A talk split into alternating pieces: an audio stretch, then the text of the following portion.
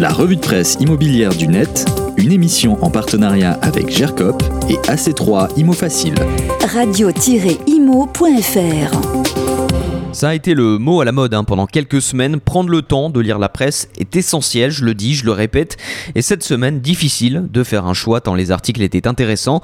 Euh, prenez celui-là par exemple. Après Paris et Lille, l'encadrement des loyers s'étend à la Seine-Saint-Denis. C'est le titre du très bon papier du Monde. Il nous raconte hein, les tenants, les aboutissants du dispositif de plafonnement des loyers qui entrera en vigueur le 1er juin dans le 9-3.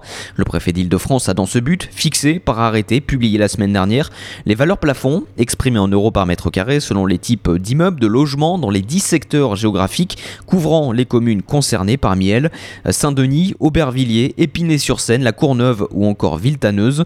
La tendance de hausse des loyers, explique le papier, n'est pas près de fléchir avec les nombreux projets urbains qui transforment ce territoire. Saint-Ouen va y accueillir par exemple le nouveau terminus de la ligne de métro 14.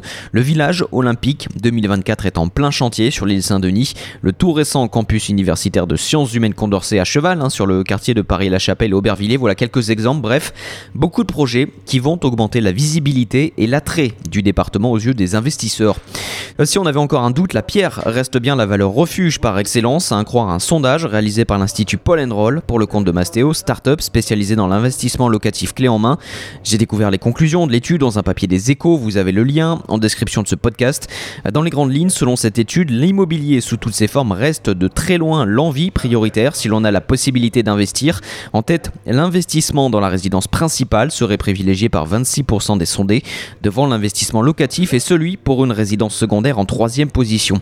Et puis sur le site de la Tribune, vous pouvez retrouver les explications autour de l'adoption la semaine dernière par l'Assemblée nationale d'un dispositif pour faciliter et encourager l'installation de bornes électriques dans les copropriétés.